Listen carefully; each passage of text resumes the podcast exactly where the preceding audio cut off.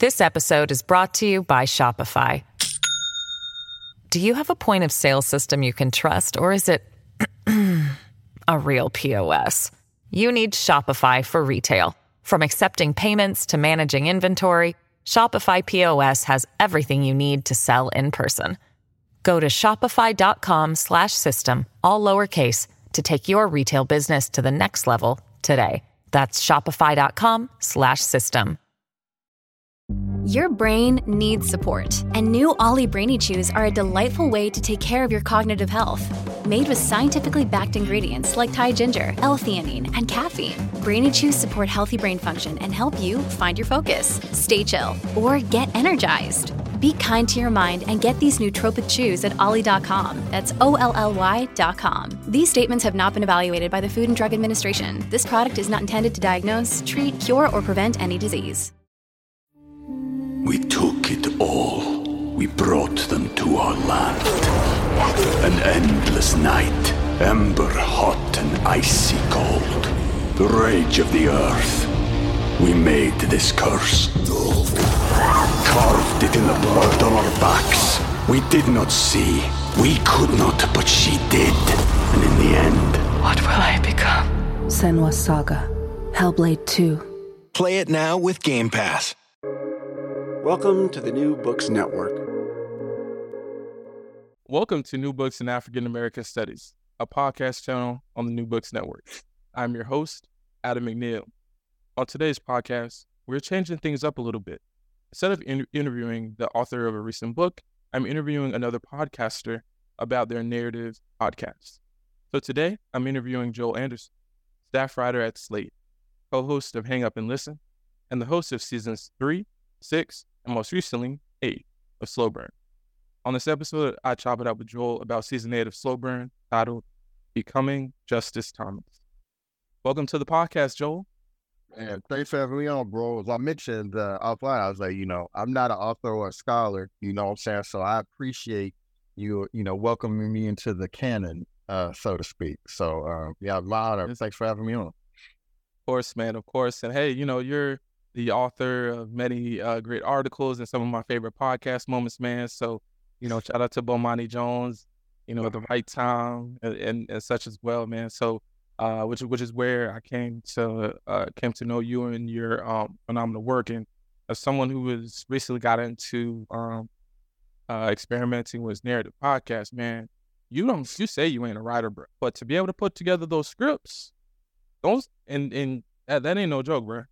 Well, you know, I mean, yeah, I mean, and so in one way, like I have not published a book, which is, I guess, like my literal interpretation of author. But I will say that anybody, um, I, I do hope that maybe there's a sort of a shifting of the understanding of what it takes to put together narrative podcast. Because I would love for that to count as a book. Like even in academia, don't ask me how I know this, but I know that academia sort of takes a dim look at like podcasts and like in terms of you know working in it.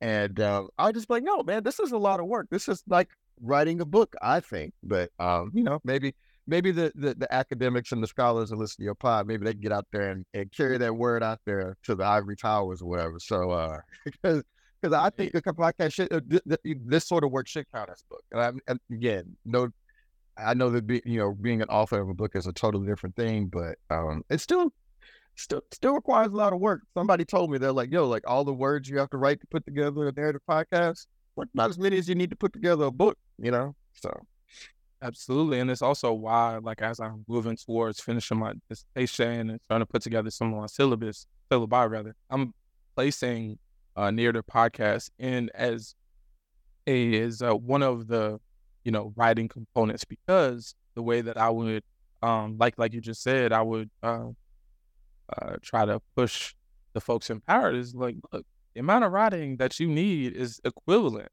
to whatever the standard is that we need to have students write in a given semester for a class. And so, so yeah, man, we, you know, so we, I would say we could talk all day about podcasts, but technically we're, we're given about a, given about an hour. So let, let, let's get on with it, brother. and so, um, you know, like I said, after, you know, multiple seasons of Slow Burn, where you produced a season on Biggie and Tupac and later the LA riots, um, I'm interested to know what drew you to producing your third Slow Burn uh, season on Supreme Court Justice Clarence Thomas. So I wish I had a more high-minded explanation for how I landed on Clarence Thomas, but um, I just knew not even long after uh, wrapping up uh, season six of Slow Burn about the LA riots that I wanted to work on something about Clarence Thomas. It just seemed like the right time and the right story. Um, you know, for years, people have been talking about how interesting and fascinating his background story was. People that had read, you know, all these other books and, you know, read long profiles of him or whatever. And in some ways, I just wanted an excuse to read all that and uh, and not just be left with all this knowledge of Clarence Thomas. I wanted to go somewhere with it, right? Um, so that was a piece of it. And you know, I kind of was thinking about it. The three seasons I've done, they're all basically early 90s stories when I was a teenager. Um, and so it just that time is really just sort of fixed in my head. Like, uh, you know, when I think of like the stories that were sort of were the dawning of like my political and uh, personal awakening or whatever, you know, like it was the Clarence Thomas thing, it was LA riots, it was the birth of hip hop, or you know, the, the, the the the the shift in hip hop at least. So I'm just kind of stuck in that. What is uh, what is what is now say stuck in the '90s? You know what I'm saying, uh, brothers. So that that's that's me. Um, but yeah, I I just I knew that it would be challenging. I knew that it would be interesting, and I was just kind of hoping for all the people telling me, "Oh, Clarence Thomas is really complicated, really an enigmatic person." Um, well, I wanted to see for, see that for myself, uh, to be honest, and I thought that once I pitched it, yeah, I'm thinking, how could that lose? You know, people will. We may not get people to advertise. They may not want to have anything to do with it, which is yeah, that that that's a bad choice on my part. But in terms of listenership and interest, I thought that like it would really uh, strike a chord. And it did. I've been listening back and forth to it, um, not only in preparation for this interview, but just for in general. Um, and I noticed, man, you've been doing the the the the run of all the different shows and such, man. So so it, I've been seeing some of your other interviews, and so um, you know, one of the things that I find is interesting about you know. Uh, I have many questions, but uh, but but I, some of them I'll just leave for offline. But um, but but yeah, speaking of these other seasons, I'm also interested to know, like, you know, we're just talking about, you know, writing or and you know, sometimes I ask my authors, um, how do you get better over the course of time? Is right, you like me, you're in graduate school and then you become a professor and then have a long, hopefully, career where you're improving. So, as someone who's now done two seasons and now finished the third, how did producing the two prior seasons Slow Burn help you in any way with Clarence Thomas' season? So I'm not a 10,000 hours guy, you know. Uh, I'm not, you know, I, that the Malcolm Gladwell uh, theory uh, of stuff. I'm not that, but I do believe the underlying um, argument is interesting. Like basically everything is more reps. Like you get better the more you do stuff. And so doing those previous two seasons, uh, the one on Biggie and Pac and the one on LA Riots, it helps because you learn so much more about the process. I was sort of raw when I came in to do season three. I'd not worked in audio or or or podcasting before. And so, you know, when you're putting seasons together, you learn, okay, you get more efficient about the voices that you're going to want to showcase. The, uh, short stories that when I did season three with Biggie and Pac, they brought me in. Slate brought me in to do that season. And we didn't have a lot of time, right? There's not a lot of time. There's never enough time to do production and to do all the things. But I come from a background in journalism. I want to talk to everybody. Like I just anybody that's sort of connected to the story, you know, I want to get them, talk to them, write it down, whatever. In audio, you don't have time to do that. It's just not possible. And you got to be more, you got to be uh, more thoughtful about the people that you want to talk and what you talk to them about, all that sort of stuff. So that's one thing that really helped, I think, for this season. Like I, you, you learn, okay, if I get this person, am I really going to get what I need out of them? How essential is that story to the story that we're trying to tell?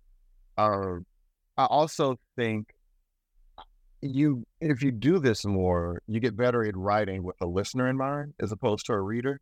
Um, writing for the ear is different than writing for the eye. And um, my career, it started at uh, the Associated Press. That was my first job out of college, and I, I worked in a of the, the the the Capital Bureau of Texas, which not which is not Austin, but it was like the Control Bureau, which is the bureau that controls all the other bureaus in the states. I worked in Dallas, and sometimes you had to work shifts. One of the shifts was writing broadcast copy for all the radio stations and TV stations around the country. Learning to write for audio is a particular skill. Like it's more active. You can't like you did you can't get lost in description and uh you know adjectives and things like that. Like you got to be really precise. So that that helped.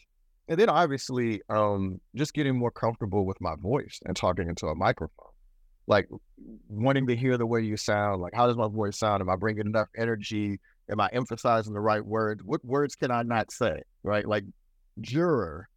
Juror is a very difficult word for me. You know what I mean? Uh, I've got this southern thing. You know what I'm saying? So it's just just ask. Like, and that's I know that's also sort of racialized, right?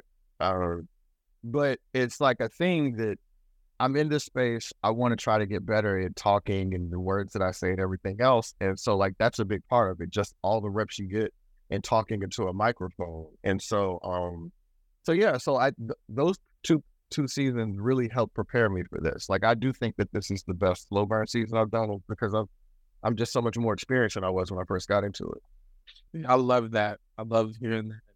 And and it, and you're so right because um, you know, I had a massive speech impediment growing up. And so I went to speech therapy from kindergarten all the way through fifth grade.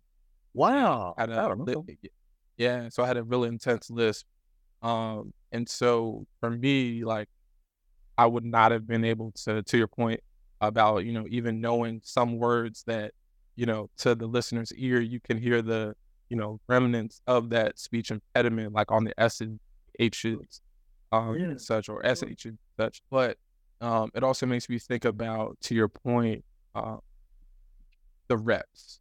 And you mm-hmm. as a, and we haven't gotten into this, but you as a former college athlete as well, you know, you're someone who, you know, you know about what the reps are like to be able to refine plays and such.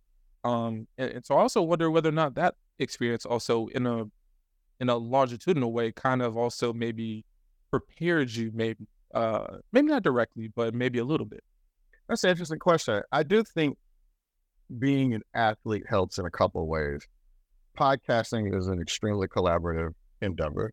Um, writing is sort of solitary, like nobody else can do it for you. You know, you got to be there and You have an editor, and editors are supposed to help you write um, and, and shape things. But podcasting, I got people listening to audio. I got people reaching out to people. I have to entrust the people on my staff to read things I'm not going to read, and that they're going to get that they're going to take from what they read a thing that would resonate with me, right? So I'm entrusting a lot of people to do a lot of different things, and like when you play football, you ain't out there by yourself. You know what I'm saying? I was running back, and so part of being a running back is I got to trust that everybody's going to do their blocking assignment. And so it it really that part of it helps with the teamwork. And then I really do think that you know, man, athlete, man, you kind of find out, man, you're not gonna die if you work hard. You know what I mean? Like, and this is this is the hardest thing that I've ever done. You know, I'm like in t- professionally in terms of the work and the the grind and how much time we spend on this stuff. Like, it really, it's really really difficult. But when I think about like the days that it was most hard, you just you go back to days being in 95 degree weather, you know, running gases and being like, well, you know, I got to get it done. You know, like I mean, I, I just got to get it done, and you know, nobody else can do it for me. So um, I definitely think that like, yeah, being a, a former college athlete, athlete any kind, like you play in high school too, you so people are familiar with that, and that experience definitely can just uh, it could it, it definitely there are some transferable uh, experiences and skills uh, that that you can call on in a moment like this. Share. And speaking of calling on, uh, transitioning, it looks like Clarence Thomas is called on uh, someone named Harlan Crow quite a few times.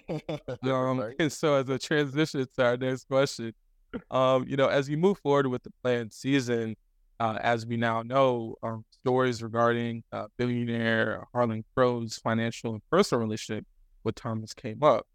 How did, if at all, you react to these revelations since it seemingly they are directly connected to the story of Thomas and his rise to prominence today.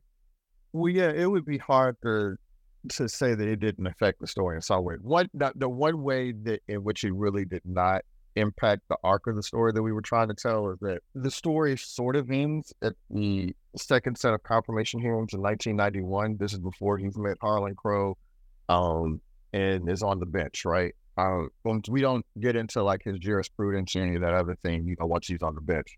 So it didn't affect that, but um, anybody that listened to episode one knows that I got into Clarence Thomas's uh, mama's house.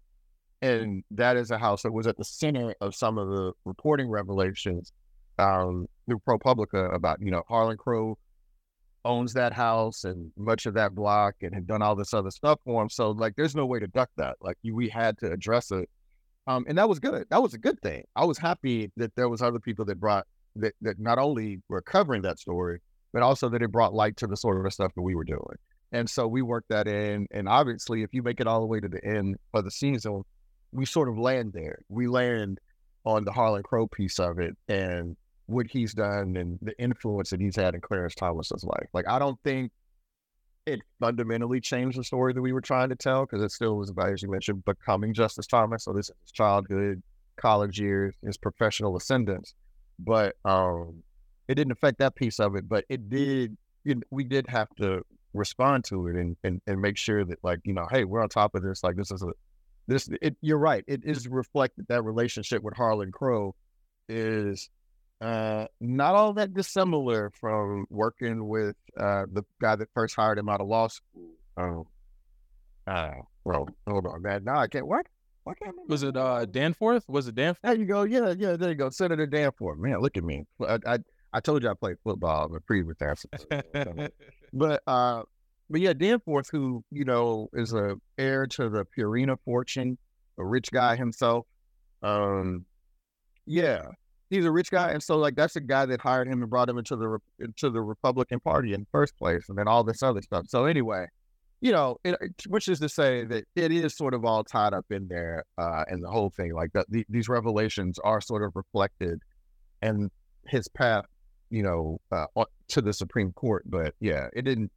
It the story we were going to tell, the story we are going to tell, but it, it it definitely spiced things up for us. And like I said, I mean, I if I don't think if the reporting had come out, I don't think that the interest in the podcast there, there would have been some interest, but I don't think it would have been like it is now. So there it is. And so you get into this in the podcast, and you had briefly mentioned it before, um, but I thought it was right to tear here a bit.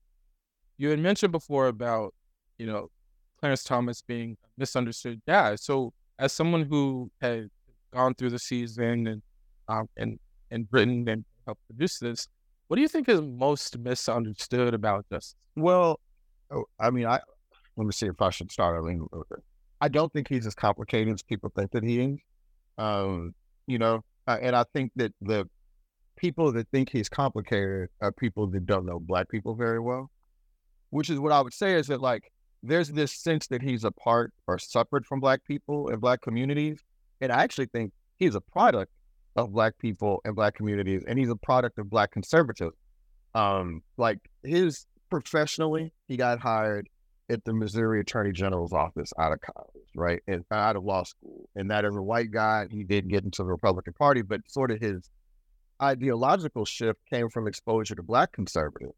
Um, and I actually think that you know Clarence Thomas, man, he desperately wants the ear of Black America. Like he when he first got started out, he went on these speaking tours. He, you know, the, the way that he rises to prominence is that he goes to a Black conservative conference in San Francisco in 1980.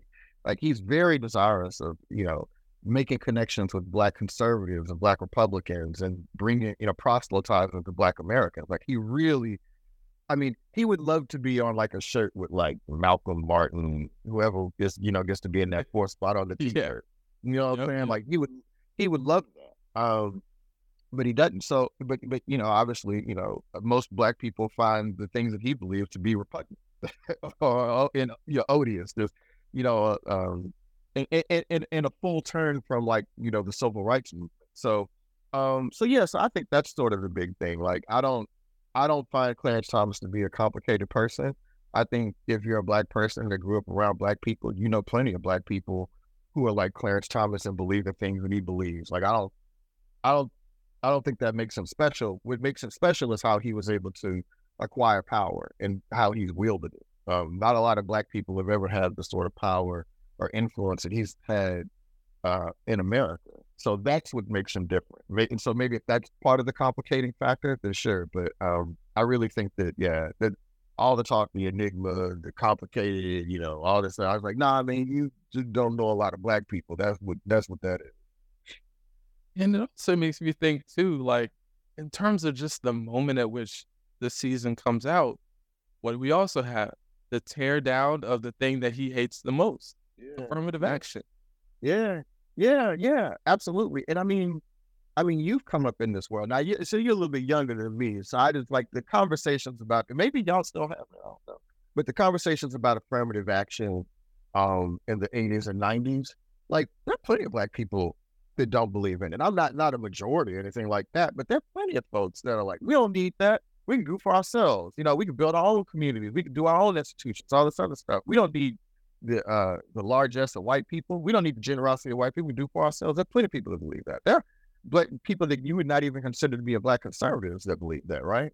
Um, and so yeah, man. So that's yeah. I mean that that that piece of it that you know that he got a chance to you know dismantle um, race-based preferences in America in higher education. That he was able to do that.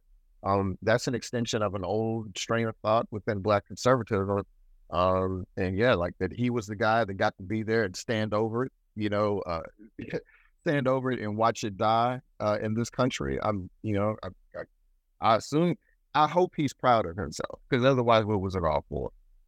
And and and you know, it's funny. I think about just like um, the mask, you know, and thinking about like what are, you know, I my, my girlfriend and I were we had a conversation recently about uh, one of her friends, some of her friends saying uh, that they don't have an internal monologue, and I'm thinking like, huh, that's weird. But then, second of all, in this conversation, what would what is Clarence Thomas's internal monologue?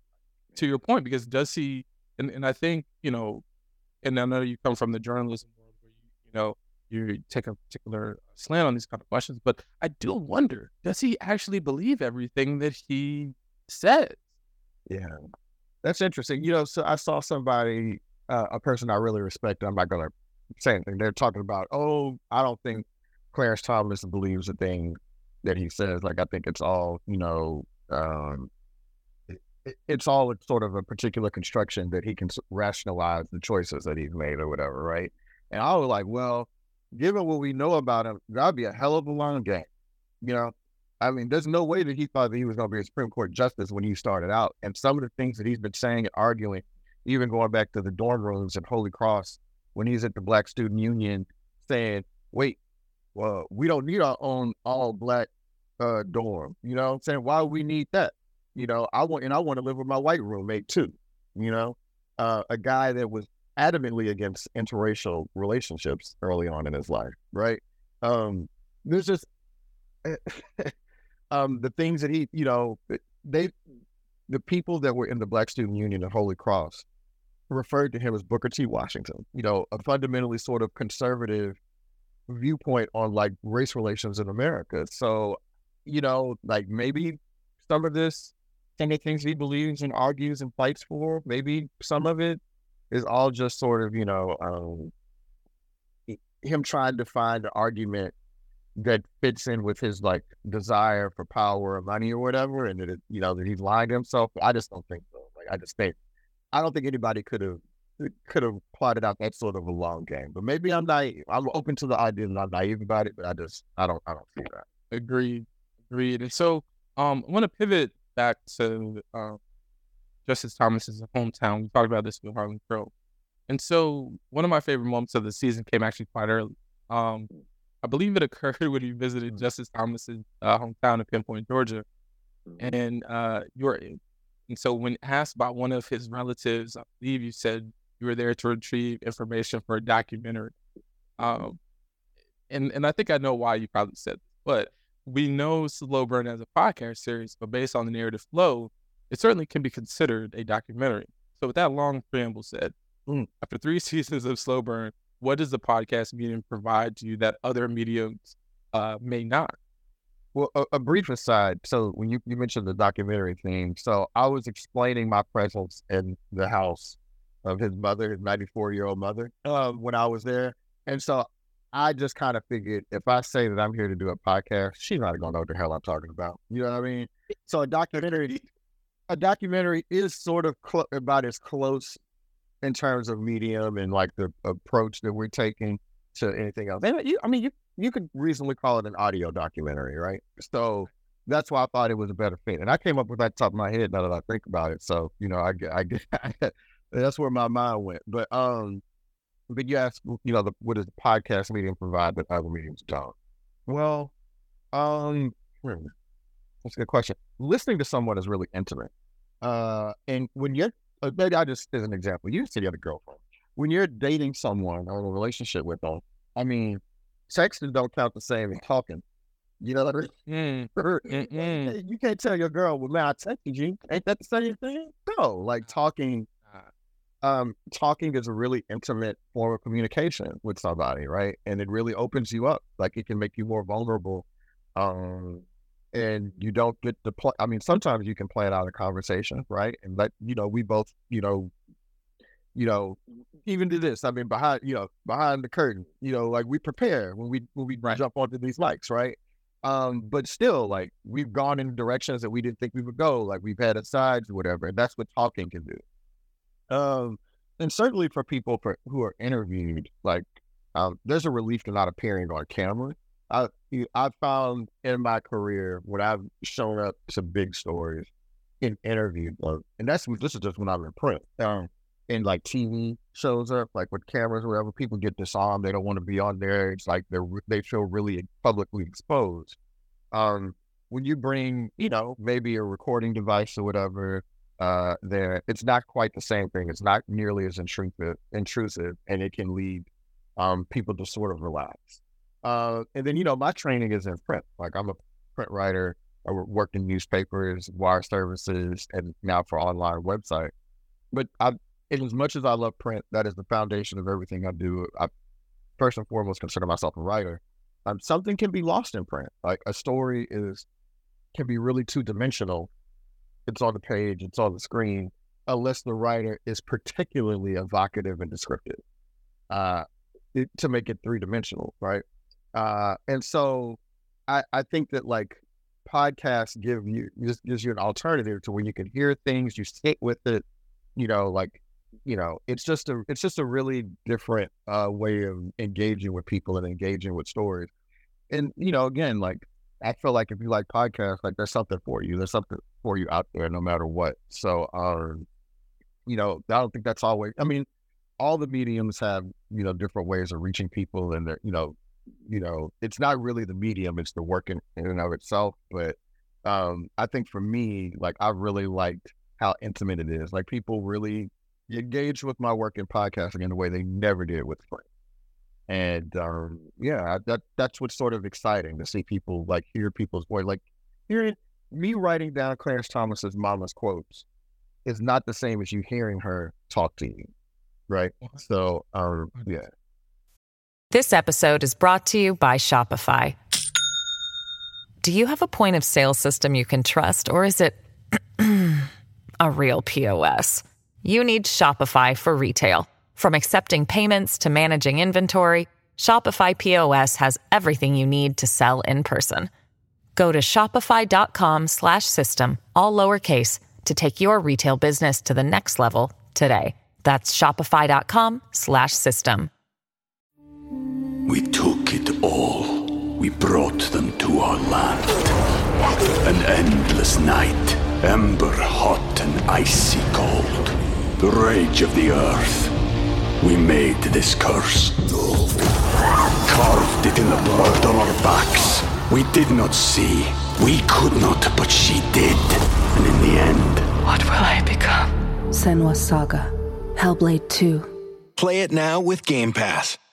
Yeah, and, and, and I say that as well just because like um you know I'm a Slate Plus member too, so I got to hear some of the you know longer the course of course yeah because the other part too is like preparing for this uh this interview. I also was interested in you know, and, and I've listened to Slate and and uh, engaged with some of their content over the years.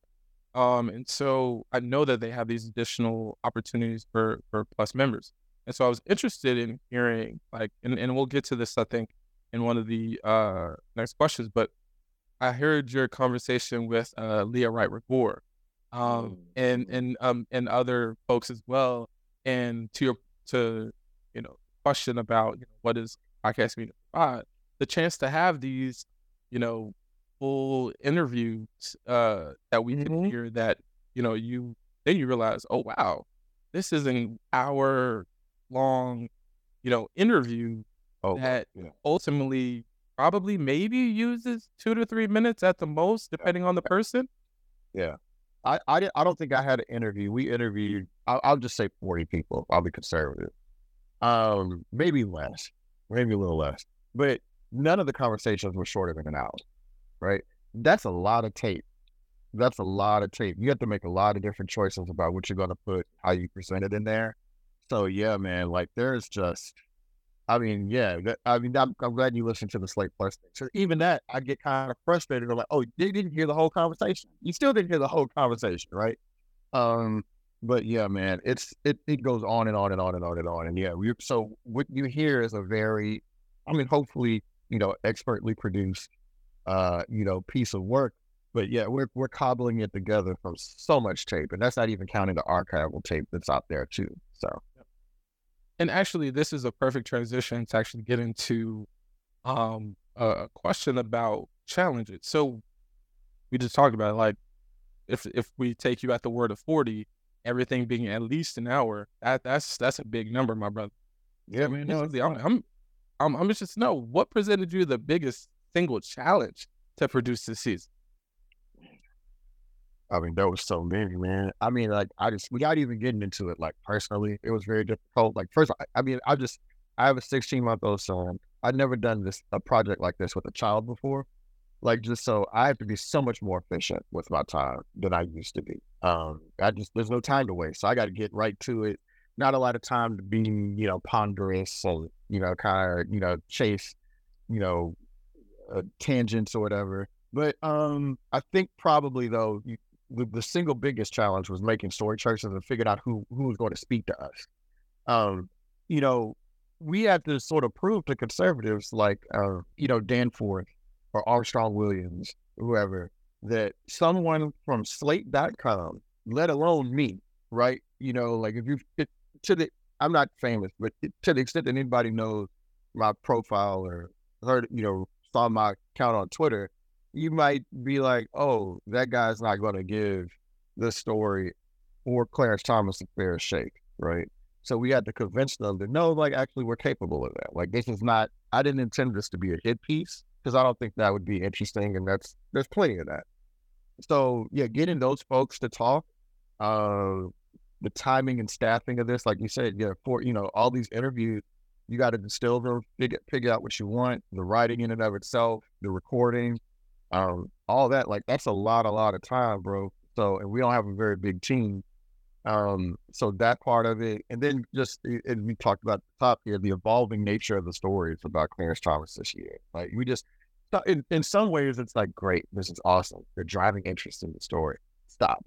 Don't write anything. Don't don't reveal anything else because I don't want to have to do too much changing on the script or whatever. Um, so like you know, sort of the anxiety uh, around that stuff too. Um, like, oh man, there's more revelation. What else is gonna happen? Where they gonna turn up? Where's this gonna go?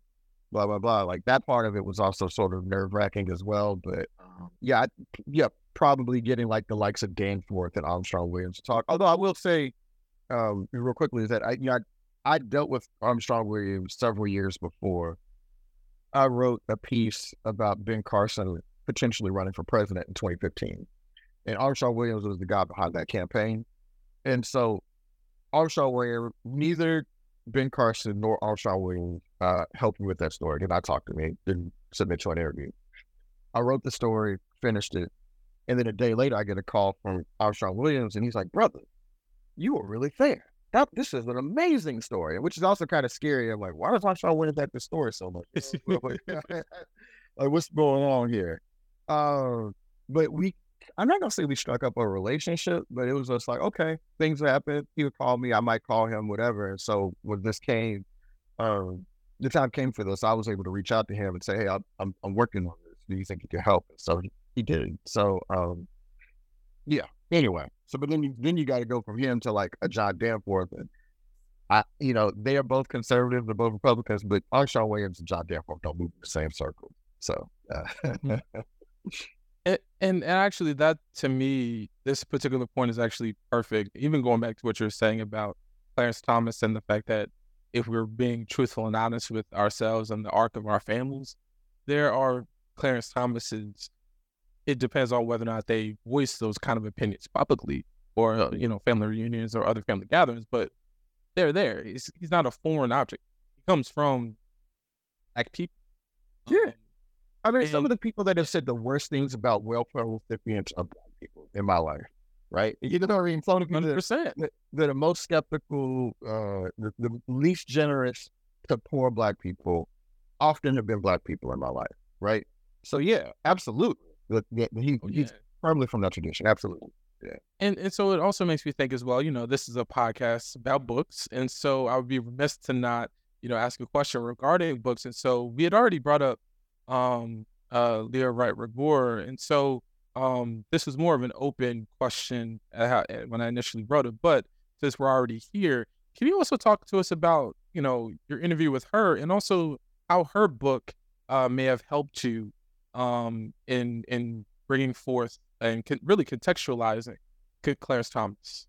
Oh yeah, no. So Leah is great, man. I'm glad you mentioned it because uh, I, I, I knew the books might come up here, and so yeah, no, that book, man, is fascinating at talking about sort of the uh, paradox of like black Republicans, man. And I knew early on that when we did this season that I wanted to kind of stretch our legs and talk a little bit about black conservatism. We didn't necessarily get to do it quite the way that I wanted, but it was like this, it was a necessity for me to have her on there to at least talk about the history of affirmative action and how it came up.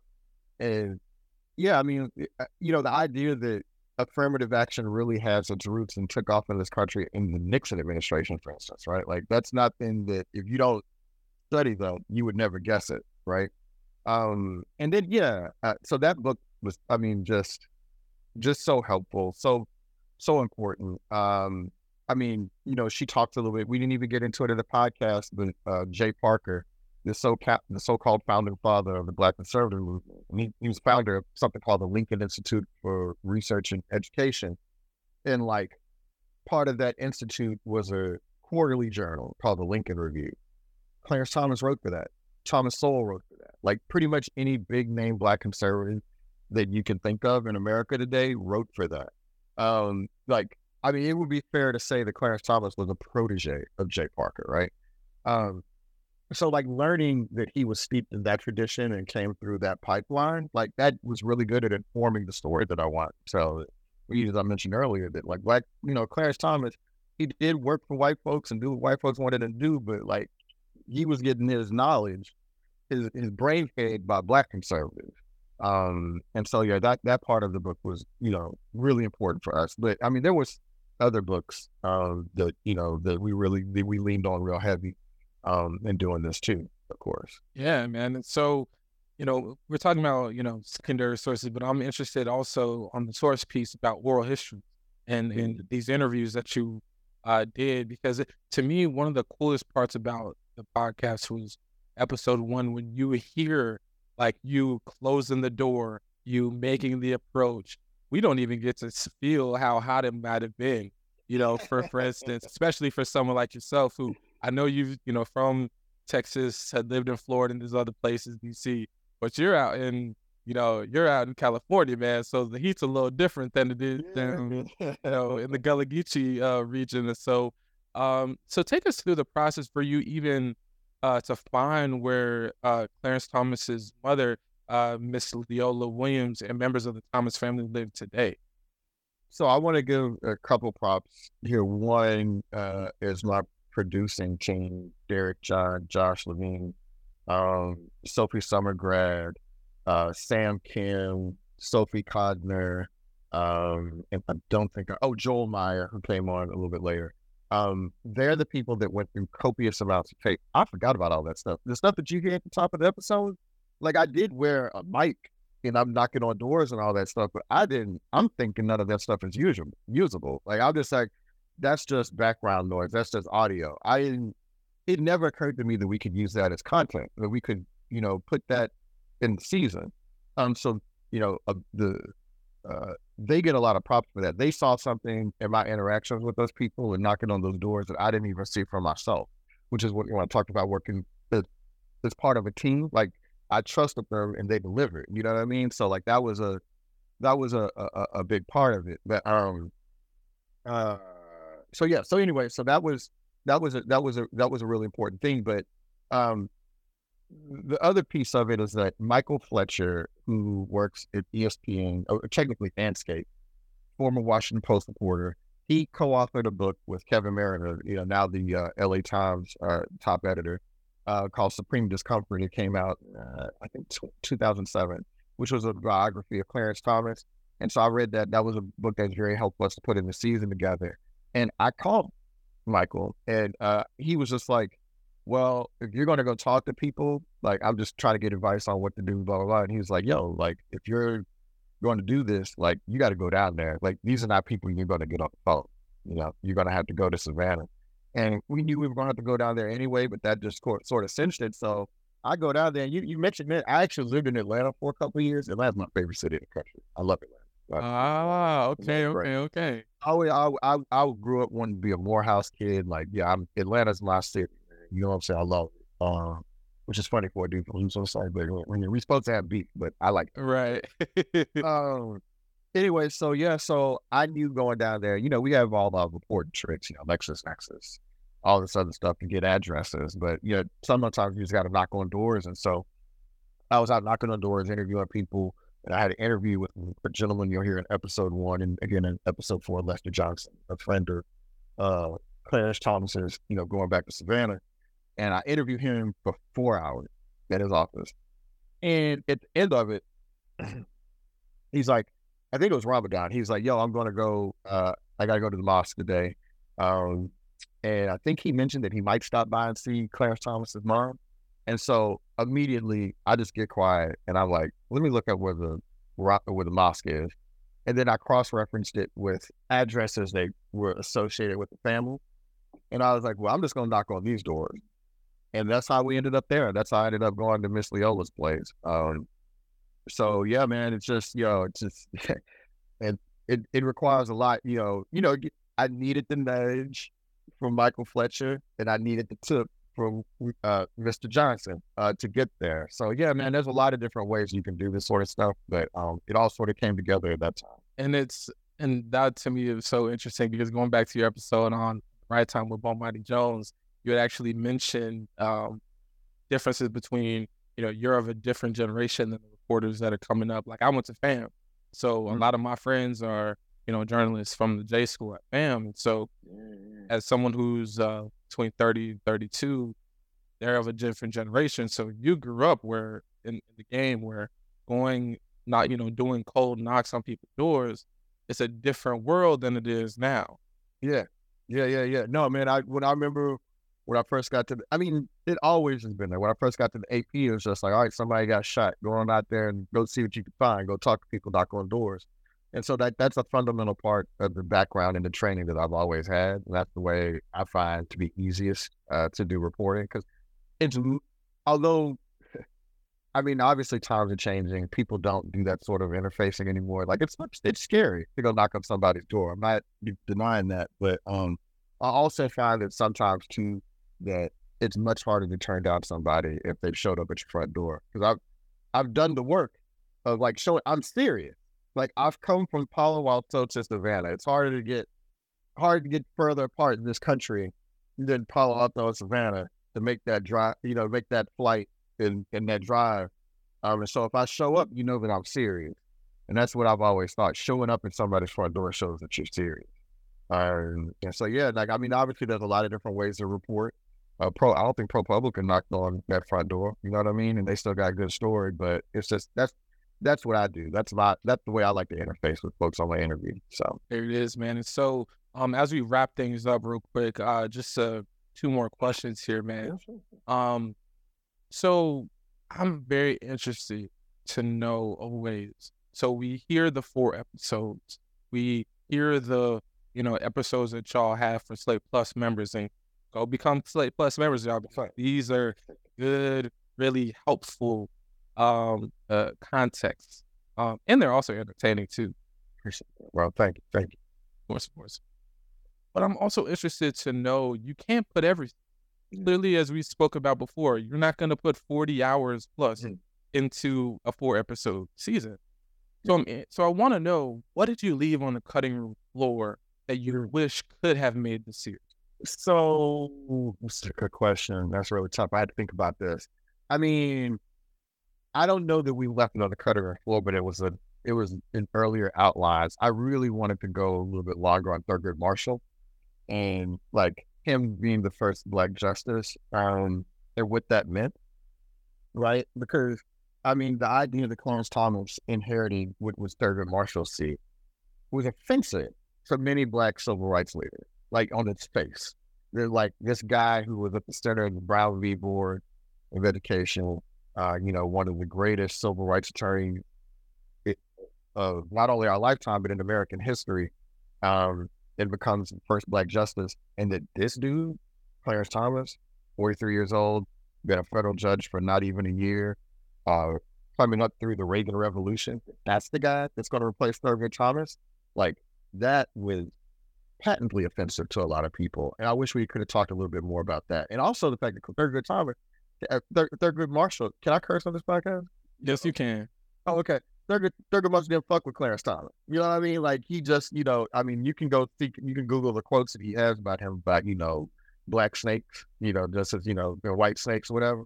You know, so um yeah, man, I wish we'd had a little bit more time and a little more space to go long on that. And it, it, like if I was going to do a a bonus episode or something like that, if there was a way to do like a little little story uh, I would I would love to to talk a little bit more about Thurgood Marshall because I feel like his legacy. I mean, we're getting, I mean, we're getting so far into his. You know, I mean, it's been almost thirty years since Thurgood Marshall died, man. I bet there's a lot of people that don't know anything about him. And if you go to school in some states, you might never learn about him now. You know what I mean? Yep. Yep. So um, I think his story is really important, and I wish we could have done more on it. But you know, you got to make choices, right? So that that was oh, one. Yeah. Oh yeah, man. So um, so right now, I think your podcast does as well as any um piece of journalism or any other pieces of history that's been written about really understanding how understand the honestly he's not dead obviously but like his legacy because his obviously his legacy is still being um, developed now but we see the clear like skeleton of the future and yeah. how a lot of our future is going to be wrapped in the thomas court so as we uh, clean up shop here what do you see right now as Clarence Thomas's legacy on the Supreme Court bench, I think maybe even more importantly, in African American life.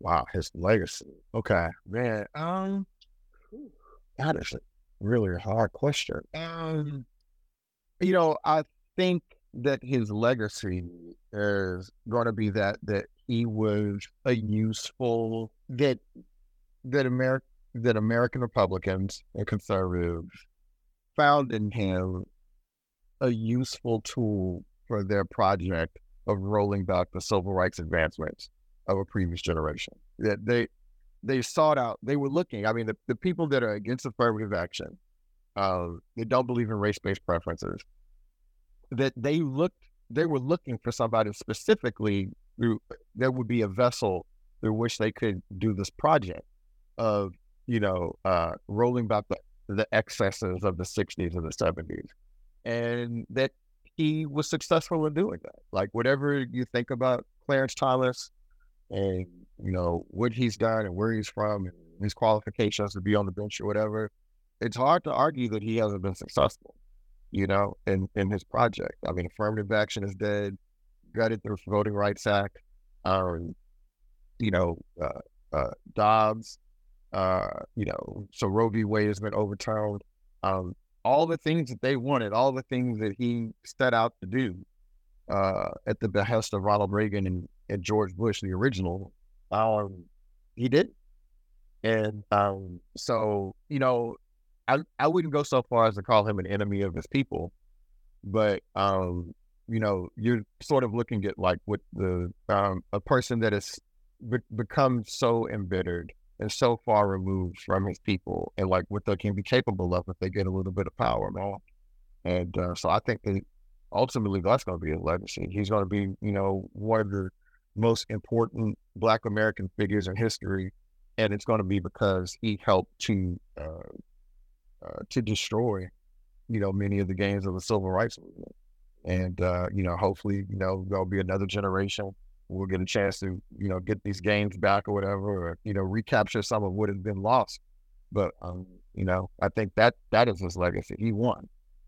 As time was won, man. Yes, and speaking of that, like I, I want to also say this. Uh, one of the things that your that your season did for me was I had actually never known Ginni Thomas called Yeah. Anita Hill. I'm so glad you said that.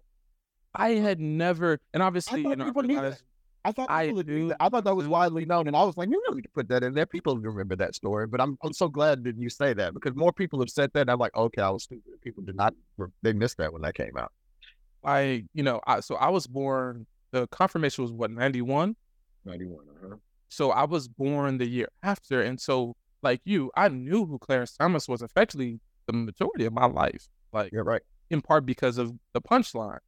But the moment that inaugurated him into the broader, you know, American public through the 91 confirmation hearing, I had no idea that there was a moment in my life when in which Ginni Thomas Yeah. called. Yeah.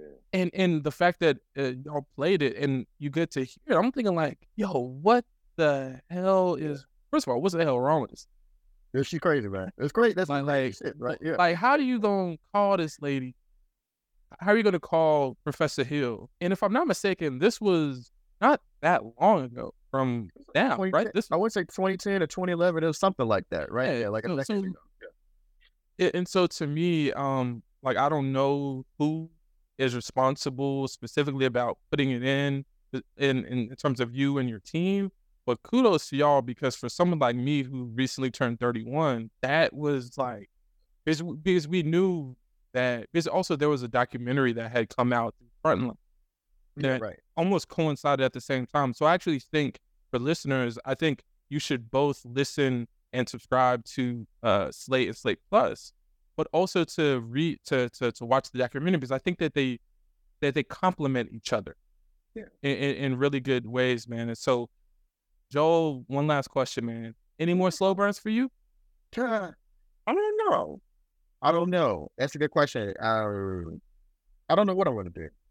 To Okay. be honest, uh, I you know I'm off right now. I don't know when this is running, uh, but I'm off right now for uh, a while, and I'm just kind of taking time to recharge and handle some stuff that I dropped. But um, you know, I want to keep doing ambitious work, and, and whether that's slow burn or something else, I guess that's to be determined. But I've already kind of got an idea in my head about what I want to do next, and so whoever wants it, you know what I'm saying, uh, they'll get it.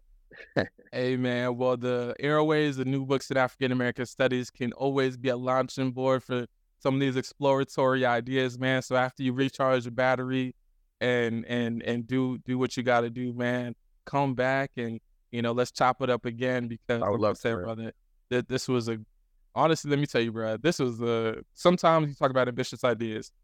I didn't know who you were. I knew who you were, but I didn't know you like that. So shout out to Twitter slash X. We're making this possible because you know, man, like I said, I've been following your work, man, and like I said, shout out to Bomani Jones. Don't know if you're gonna hear this, man, but but thank you for connecting uh Joel from Missouri City to me because you know whether it's the the the trivia game that y'all had maybe a year ago, man, y'all Oh yeah, with Dominic Amazing and work. Mina. Man, look, I and also I just I was like, I was like, man, everybody thought Mina was gonna beat me, and I'm like, why y'all think Mina gonna beat me in, in a sports trivia contest? So I just I don't know. I kind of you know I was joking about it, but I'm like, wait, why y'all why y'all think she just gonna beat me out of hand? You know what I'm saying? So anyway, so yeah, so I was kind of salty. Got thank you saying yeah, brother, and, and y'all, no, of course, man, one of the one of the best minds in all the sports, man, and especially looking at football, man. So So shout out to Mina Kimes as well. And so today, y'all, thank you so much for listening to this episode of New Books in African American Studies. And if you've gotten to this point and you don't know who I'm talking to, we're talking with uh, Joel Anderson, staff writer from uh, Slate. Also, he's the co-host of Hang Up and Listen, another great podcast uh, that is in my uh, feed. And he's also the host of seasons three, six, not nine, but eight of Slow Burn. and so on this episode, man, I'm just really happy that we had a chance to talk with you, man. And uh, God bless you and your family. And I'm really looking forward to our next conversation. And uh, you know, where and also, man, I don't usually do this, man, but where can folks find you to to plug some of your your your work, man? I appreciate you saying that, man. So yeah, I mean, I don't know how long I'm gonna be on X or Twitter. I mean, who knows? But I mean, like, you can't re- replicate all these dynamics on Threads. You know what I mean? So I don't know, but I'm on uh, Twitter slash X by Joel Anderson. Uh, you can, you know, uh, find my work on slate.com. uh, If you just look up Slate and Joel Anderson, you'll find links to my work.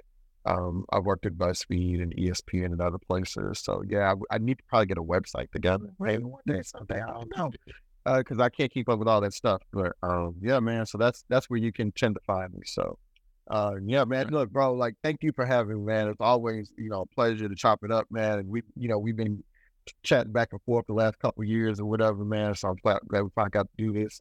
When you come out to the Bay, man, come holler at your boy. All right. Hey, man, I will, man. I will. And so, y'all, once again, this is Adam McNeil from New Books in African American Studies. Until next time, y'all, over and out.